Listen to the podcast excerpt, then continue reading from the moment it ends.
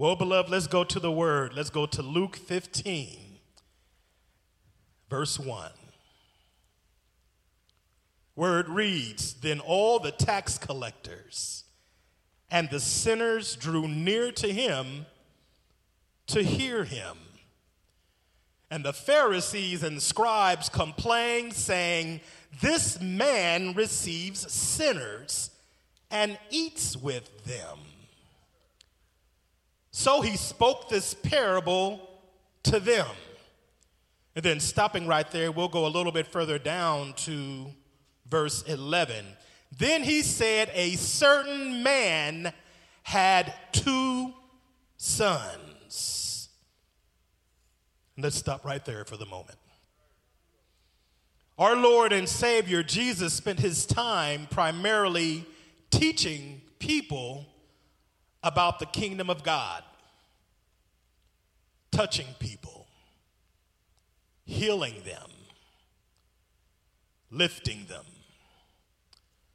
But at every step of the way, he seemed to always be getting challenged and attacked by the Pharisees and the Sadducees and by the keepers of the law, the guys that ran things in the everyday life of Israel.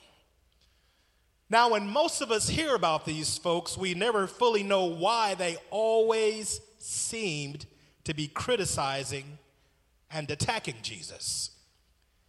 They would attack Jesus using their standards of merit and righteousness. They thought, as they were taught, that closely following the law of Moses would make you closer to God and more righteous. And because they were the keepers of the law, they thought that they were more righteous than everyone else.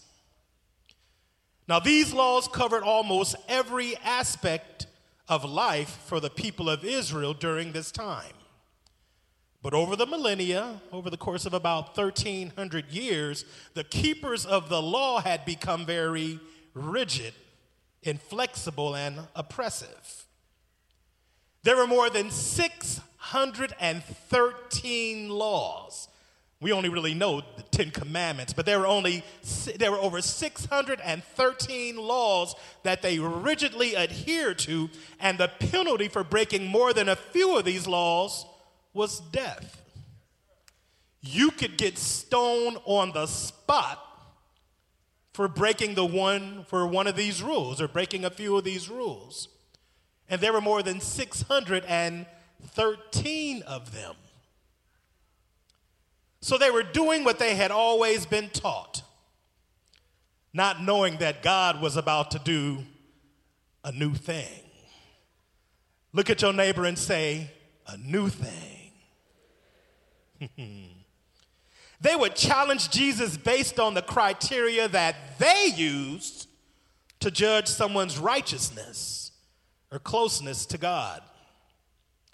That's why they were always seeking to test Jesus on the law, because again, that's what they were using to prove that they were closer to God than everybody else. Jesus represented one of the biggest threats to the establishment and their sense of power and security that they had ever seen. Now, at the time of our text, Jesus is just getting into Jerusalem, and the first account of him is having dinner at a very prominent Pharisee's house.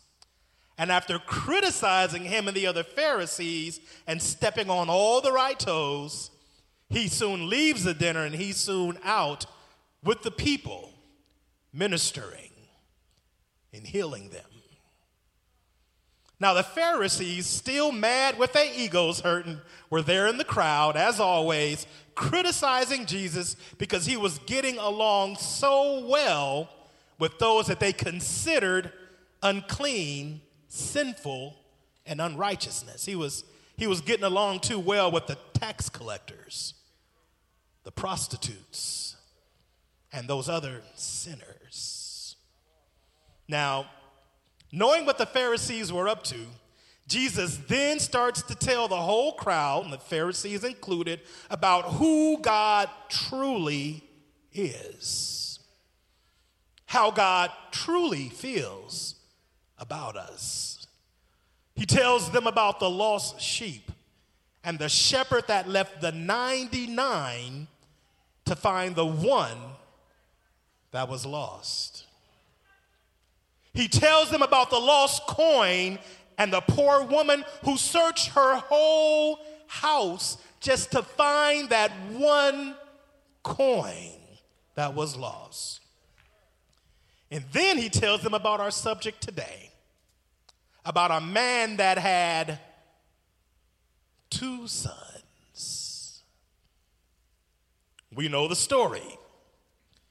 He told the crowd about how the younger son, full of pride and selfishness and arrogance, asked for his share of the inheritance, his share of his father's will before his father even died. He was old enough to know how things work, but not old enough to know how things work. But his father, in a love, patience, and in a wisdom that I'm still trying to learn as a dad, actually acquiesced to his son's demands. And as his son leaves home, I can picture him saying with great pain in his heart, Son, you're always welcome here. Don't forget who you are. Be careful out there. It's a mean world. I know it looks good on the outside, but it's a brutal world out there. Keep in touch, okay? And on his way out the door, the son cavalierly looks and says, Sure, Dad, I'll be in touch. And off he goes to a faraway land. Bags of cash, living the high life, fast times, faster women, party all the time. Let the good times roll. We know the rest of the story. Good times can't roll forever, no matter how much we may want them to. Some of y'all know what I'm talking about. Sooner or later, the party has to end, and there is a cost that has to be paid. A famine came in the land, and the young man ran out of money. He went broke. Didn't know that if you spend lots of cash, then you got to make and save lots of cash. And all of those cats that he bought drinks for and let crash at his crib, all those girls that he made it rain on and had all of those special drunken moments with, they all acted like they didn't know him when he was broke. How many of you know what I'm talking about? Hmm. Well, if you don't, keep on living. He had nowhere to go, and while standing in a pigsty about to eat pig's food, he eventually began to see how things really work. And even though he never fully forgot who he was, he began to remember who he really was. He came to himself he said, I'm going home. Now, keep in mind that at this point, the crowd that Jesus was telling this parable to, for the most part, agreed that this arrogant, prideful, selfish boy had gotten exactly what he deserved and that he should be punished. I was kind of mad at him myself when he asked his dad for his inheritance. Ancient Hebrew culture was heavy on family and the family system. You didn't leave, you didn't go off to a faraway land. You stayed close so you could take care of your family. Yeah, they didn't have phones and FaceTime and texts all back then. You stayed close. So, to the crowd, and probably to most of us here today, the young son was not a good guy. He took the income that the father had earned with his own blood, sweat, and tears and squandered it on the fast life. And here he comes back home after wasting all that his father had done for him. He was a traitor that deserved punishment. He said, I will return home and live as one of my father's servants. So even he thought he deserved to be made an example of. And that's exactly what Jesus did. He made him an example. He made him an example of exactly how much our God loves and cares for us. Instead of giving the younger son the justice that he deserved, his father showed him mercy. Somebody out there say, mercy. Not only that, but the father showed him mercy in a very undignified way. The word says he saw his son from afar off and ran to greet him. Let me tell you something men don't run unless we really have to. the only time you're gonna see me running is if something is very wrong or if I'm doing some cardio.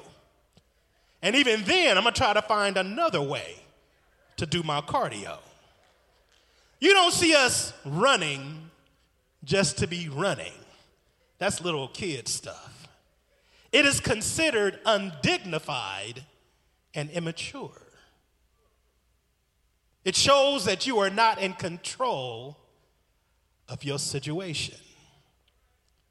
But picture this father, Lord of his house, the CEO, the boss, owned land and possessions had many servants. Picture this father pulling his robe up around his legs so that he could run. When this man saw his son, he threw all appearances and conventions out of the window. All stature and dignity of position had to go. He didn't care how it looked to those who were watching him. His son was lost. Now he was found.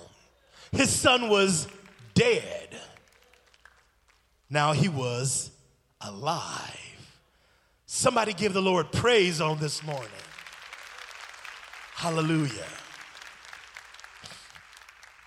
Now, those in the crowd that Jesus was telling this parable to expected the father to beat and punish the son for what he had done when he saw him.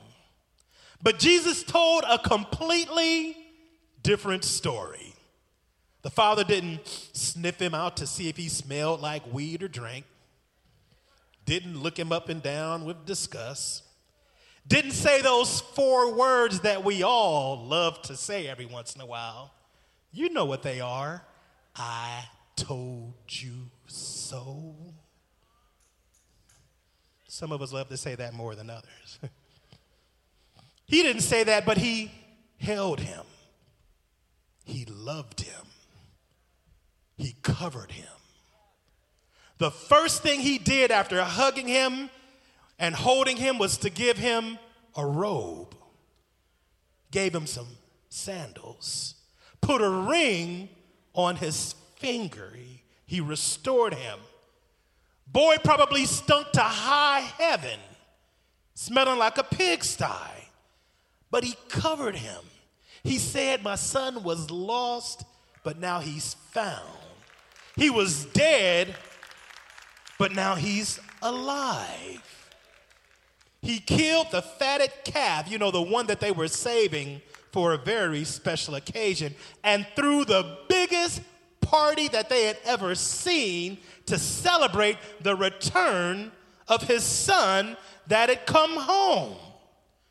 Jesus was letting the whole crowd know how much our Heavenly Father loves all of us, especially those that have been lost. How many of you have been lost? He was letting us all know that we can always come home. No matter where you've been, what you've done, He loves you. Everyone here in this room, everyone who's watching online, no matter where you've been, no matter what you've done, He loves you.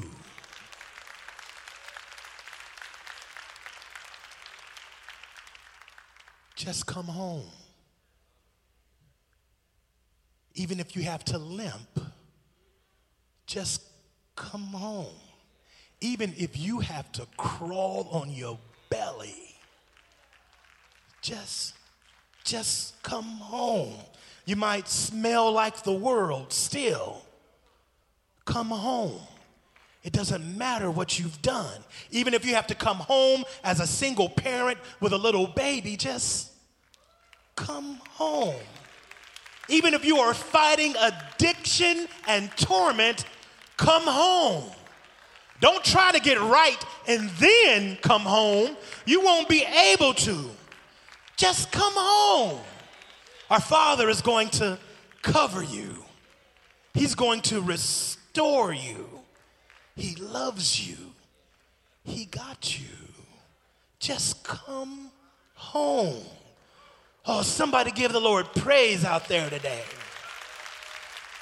Just come home. But down in verse 25, we have the other son. Everybody say the other son. The good son. The one that stayed home and didn't leave. And it reads, Now his older son was in the field. And as he came and drew near to the house, he heard music and dancing. So he called one of the servants and asked what these things meant. And he said to him, Your brother has come, and because he has received him safe and sound, your father has killed the fatted calf. But he was angry and would not go in. Now, when we usually look at this parable, the older son is kind of left out of the story. But remember, Jesus said a man had two sons. And here we get insight as to who the older son is. It seems that he was not happy about the news of his brother's return.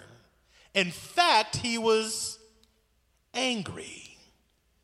And if we look a little closer, it's not hard to understand how he feels on the surface. How many of us have been looked over, pushed aside, passed over? How many of us worked hard on the job for years while it was that new troublemaker on the job that got the promotion? How many of you out there, the person you loved married someone else? We are told that good things come to those that wait and that patience is a virtue, but it always seems to be the squeaky wheel that gets the grease. How many of you knew and did what you knew to be the right thing, and the reward and the credit went to someone else that didn't seem to deserve it?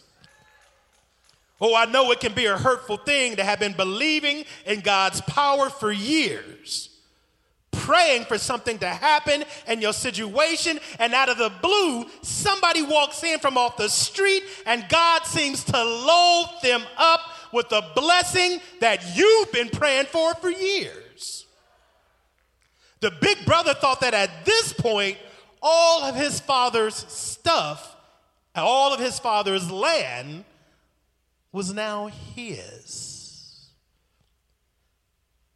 Just close your eyes and in your spiritual imagination, listen with the big brother to the music and the dancing.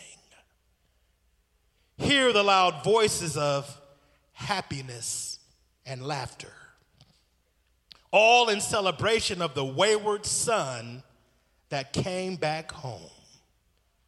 I once heard an old preacher ask, Is God really in favor of throwing parties for prodigals?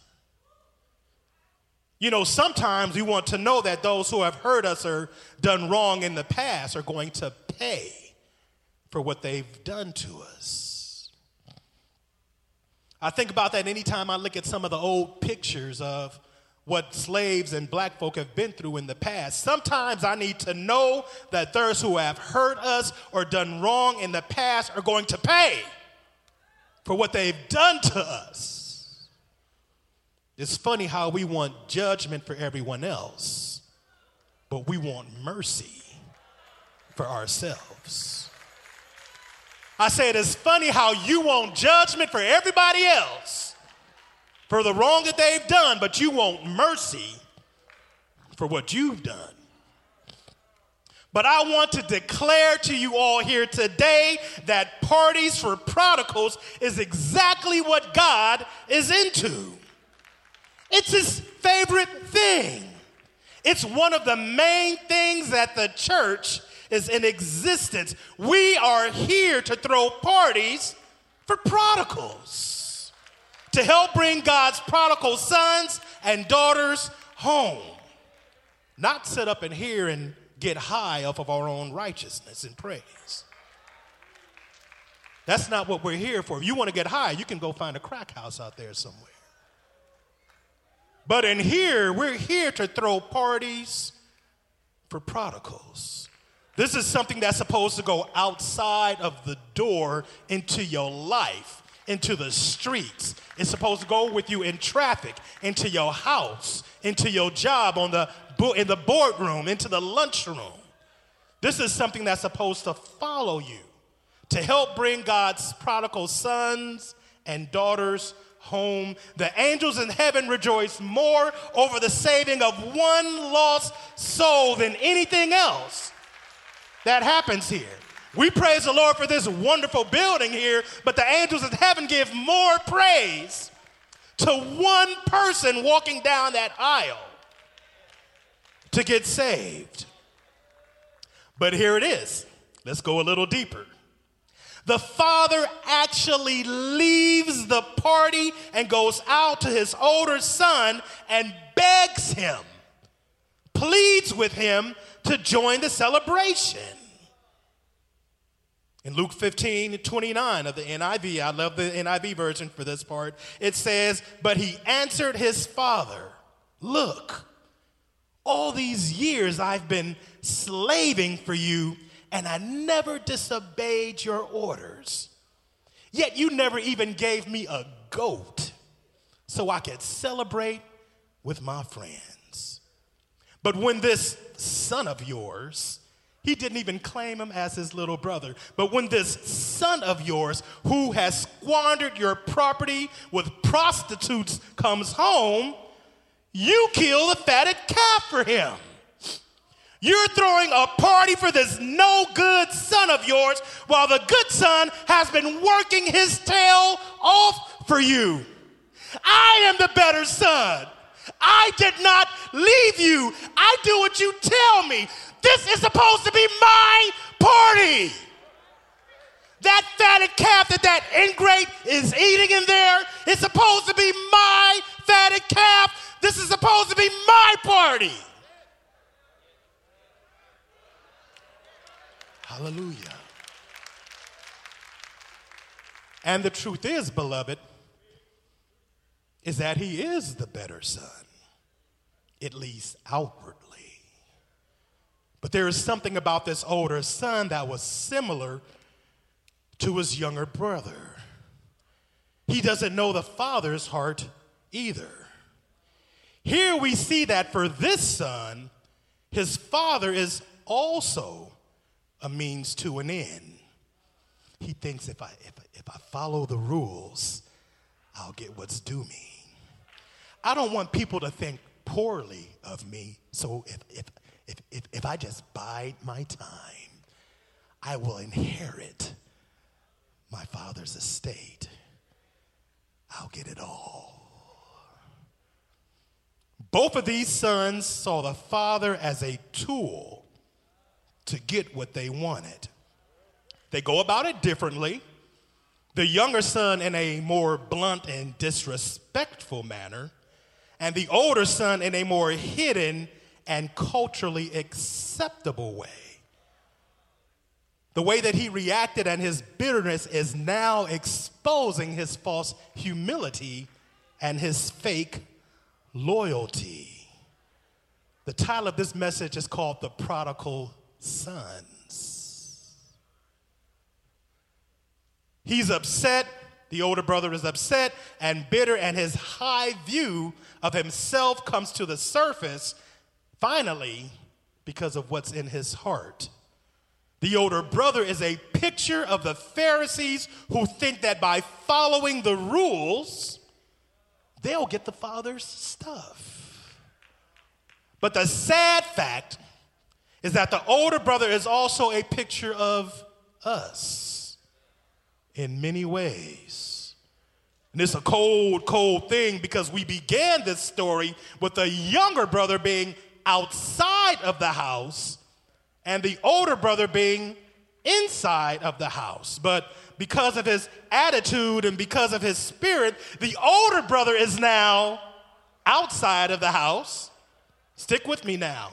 And the younger brother is now inside of the house. I mean, how you not gonna come to the party? Even if I'm mad, I'm coming to the party because I used to love to party. Don't laugh because I seen some of y'all out there when I used to party. How you not gonna come to the party? The older brother was supposed to be the loudest person at the party. He was supposed to be setting it off. But again, even in the middle of all of this, the father in the story again shows us the love of our heavenly father in that he left the party and the celebration that he was hosting. He left his guest. He left his son that had just come home to go out to this bitter, pouting, spoiled older son and pleaded with and begged him to come in and join the celebration. Now, this act in and of itself was another culturally unacceptable thing that the father did in showing love to his son. It was undignified. It was below his station as the ruler of his house to beg for anything in his own house. But he didn't care. His other son was also lost. And even though his other son never left home, he was still lost. Prodigal sons. How many of you know that you can still be here in the house of the Lord and still be lost? Mm. But his father still went to him. And that's exactly what our Heavenly Father did when He sent His Son wrapped in humanity to be one of us to die for us. Oh, let's give the Lord praise on today. Hallelujah. Hmm. You know, it broke my heart when I realized that there are some people that do not necessarily want their prodigal brothers and sisters to come home. Let me put it to you this way there are some folks that do not actually want the church to grow. The church is the perfect size for their taste. They want things to stay exactly as they remember when they were younger, in their heyday. They have just the right amount of control over their little area. They know all the people they want to know in their section where they sit, they little clique.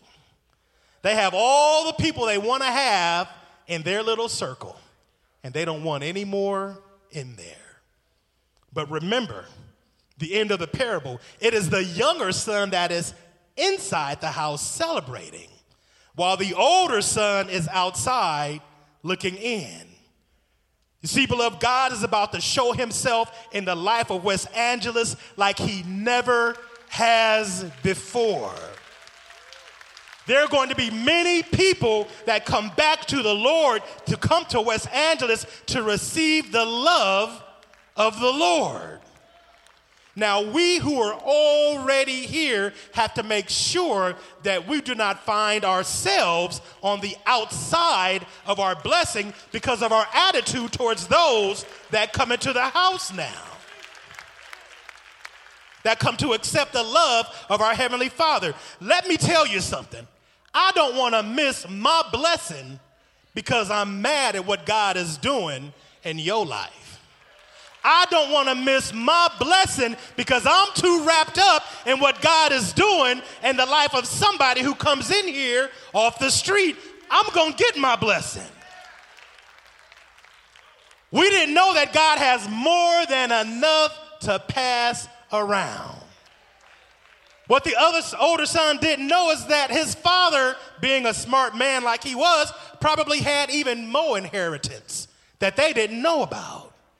And whether you know it or not, our God has a whole lot more than he's sharing with you. Hmm.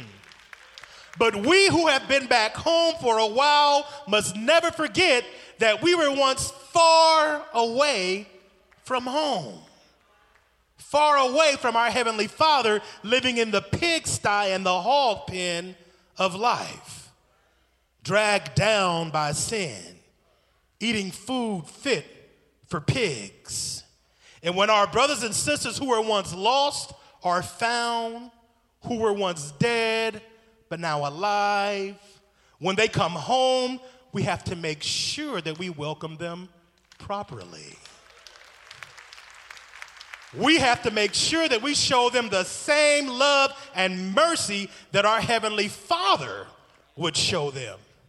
In fact, our Father commands that we show them the same love that He would show them. And when we don't, we are not acting in accordance with His will or love that He has for them. We become a hindrance to the work that He wants to do in their life. We become no better than the Pharisees and the Sadducees that looked down on the same people that Jesus was trying to minister to. I know it was easy to talk about that lost son, but I'm talking about us up in here right now. Is it? Is it all right? Amen. But I remember an old song that said, Jesus, I'll never forget what you've done for me. Jesus, I'll never forget how you set me free. Jesus, I'll never forget how you brought me out. Jesus, I'll never forget. No, never. Somebody give the Lord praise if you remember where he brought you from. Hallelujah. Don't catch that selective amnesia now. Like I said, I was out there with you. Somebody give the Lord praise if you remember where he brought you from. When you remember when you was out there without a care. Never forget that it was once you that stood in need of prayer. That is something that we should all want for all of us. That every person would come to know the love that brought you out of what you used to be into. Never try to act like he didn't bring you out of something. I mean, he has so much love to go around.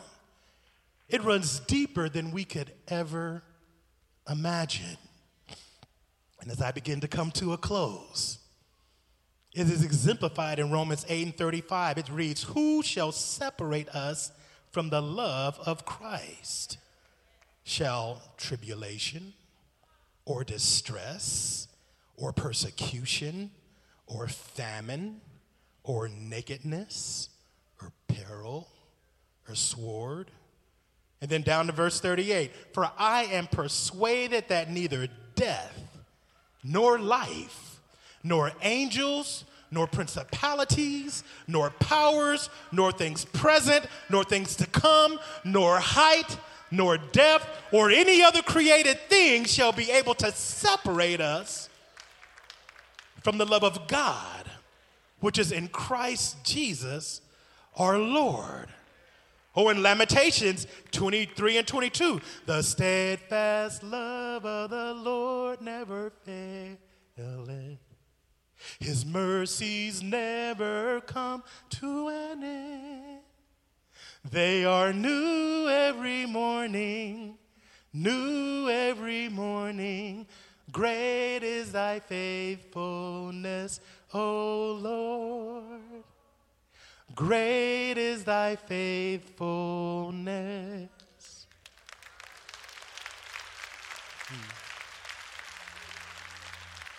Now, when I was about Charles and Julian's age, I had no idea what that song meant. It wasn't until I got older and started committing the same sin again and again and again that I realized that I need new mercy.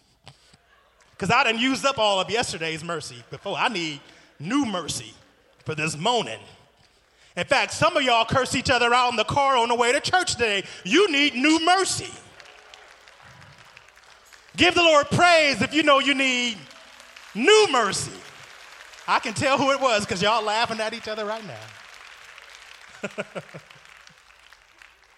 First John 4 and 9. This is how God showed his love among us he sent his one and only Son into the world that we might live through him. This is love. Not that we loved God, but that he loved us and sent his Son as an atoning sacrifice for our sins. Dear friends, since God so loved us, we also ought to love one another. No one has seen God. But if we love one another, God lives in us, and his love is made complete in us. Hallelujah! Hallelujah! Love. I was sinking deep in sin, far from that peaceful shore, very deeply stained within sinking to rise no more. But the master of the sea heard my despairing cry from the waters, lifted me. Now safe am I. Love lifted me. I said, Love lifted me when nothing else could help. Love lifted me. Oh, give the Lord praise on today. Hallelujah. Everybody standing, everybody standing. I'm through. Hallelujah. Hallelujah. Oh, the overwhelming, never ending, reckless love of God Oh, it chases me down, fights till I'm found, leaves the 99. I couldn't earn it, I don't deserve it. Still, you give yourself away. Oh, the overwhelming, never ending, reckless love of God. Oh, the overwhelming, never ending, reckless love of God. Oh, it chases me down, fights till I'm found, leaves the 99. I couldn't earn it, and I don't deserve it. Still, you give yourself away. Oh, the overwhelming, never ending, reckless love of God. One more time. Oh, the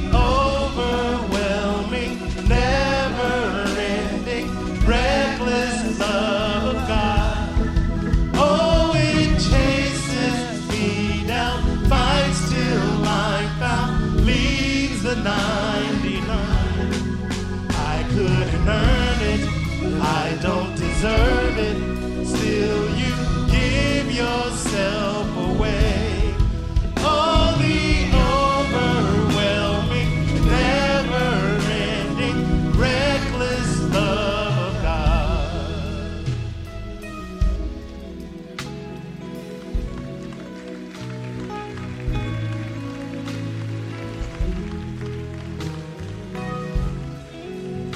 just praise Him for a moment. Just think about it. Just praise Him for a moment.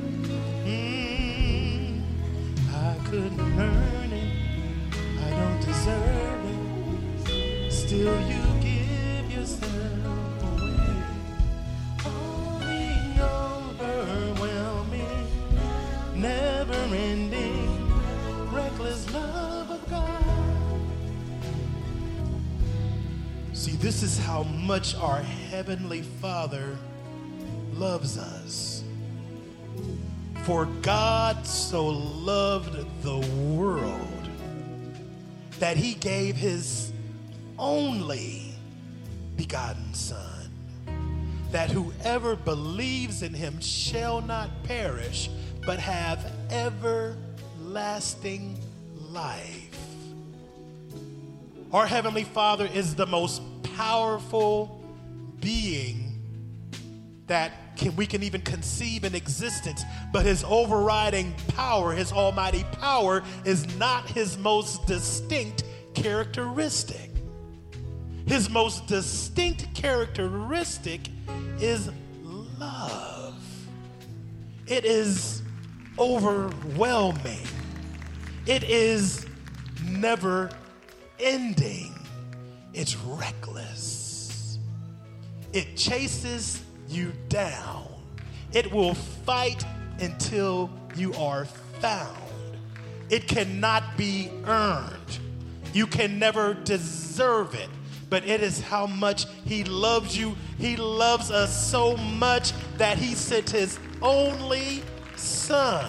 Let Him be wrapped in humanity and let Him be created on a hill and a tree that He created to save you.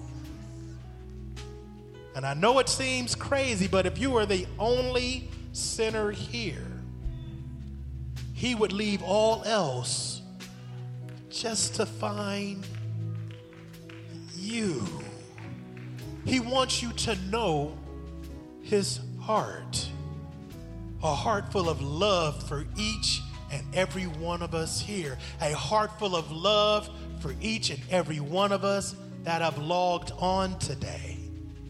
He wants you to know his heart. But in order, to know his heart, you first have to give your heart to him. Now is the time to take that step. Now is the time to let the world know that you are ready to be more, that you are ready to come home. Just come home. He got you, He loves you. He'll cover you and restore you. Just come home. Now, I know that there is someone here that is ready to give their life to Christ that is ready to come home. You might have even already been here. You might not have ever left physically, but spiritually, you are on the other side of the world. Do not worry about what the people here who have also been here and who probably also need to be down at the altar themselves, do not worry about what they might be thinking. But whether you've been here or not, if you are ready to come home, if you are ready to give it all over to the Father, If you are ready to give it all back to the Father, just come on down here to the altar. Hallelujah. Hallelujah. Just come on down. It's all right. Hallelujah. Hallelujah. I couldn't earn it. I don't deserve it. Still, you give